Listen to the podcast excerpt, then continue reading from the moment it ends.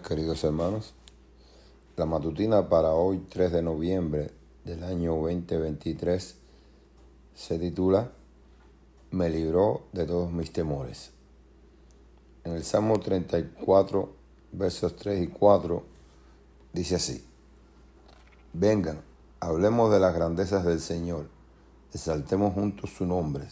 Oré al Señor y Él me respondió me libró de todos mis temores.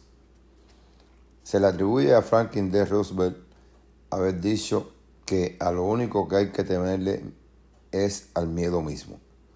De acuerdo con el diccionario de la lengua española, uno de los significados de la palabra miedo es angustia por un riesgo o daño real o imaginario. El doctor Carl Albrecht ha identificado los cinco miedos que todos tenemos. Tenemos miedo a morir, a perder una parte de nuestro cuerpo, a estar en situaciones que no podemos controlar, a convertirnos en una persona no deseada y a la muerte de nuestro ego. Todos tenemos miedos. De paso, miedo fue lo primero que sintió el ser humano tras la entrada del pecado a nuestro mundo. Ahora bien, en lugar de ser una fuerza paralizadora, un obstáculo que nos impide despegar y avanzar, el miedo puede convertirse en un factor clave de nuestro éxito en cualquier ámbito de nuestra vida. ¿Por qué?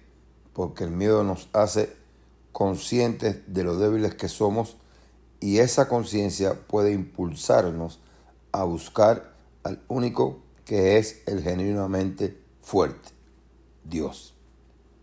Ante la inmensidad de la tarea que tuvieron por delante hombres como Moisés, Elías o Ezequiel, verdaderos gigantes de la fe, abrigaron miedos con respecto a sus respectivas tareas y el Señor mismo les dijo a cada uno de ellos, no le tengas miedo.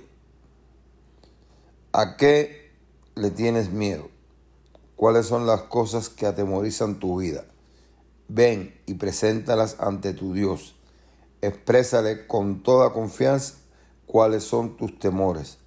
Si lo haces, de acuerdo con el Salmo 34, un salmo que David escribió para expresar su gratitud a Dios por haberlo librado de sus angustias, esto es lo que pasará en tu vida. Oré al Señor y Él me respondió. Me libró de todos mis temores. Más adelante afirma que Dios lo libró de todas sus angustias. Dios le quitó al salmista las angustias y los temores, ese malvado binomio que se ha aferrado a nuestra vida como una enredadera desde la entrada del pecado a este mundo. Y hoy el Señor quiere hacerlo mismo contigo y conmigo. Ahora es el momento para que el Señor comience a echar fuera ese miedo mortal que te hace perder lo que es inmortal.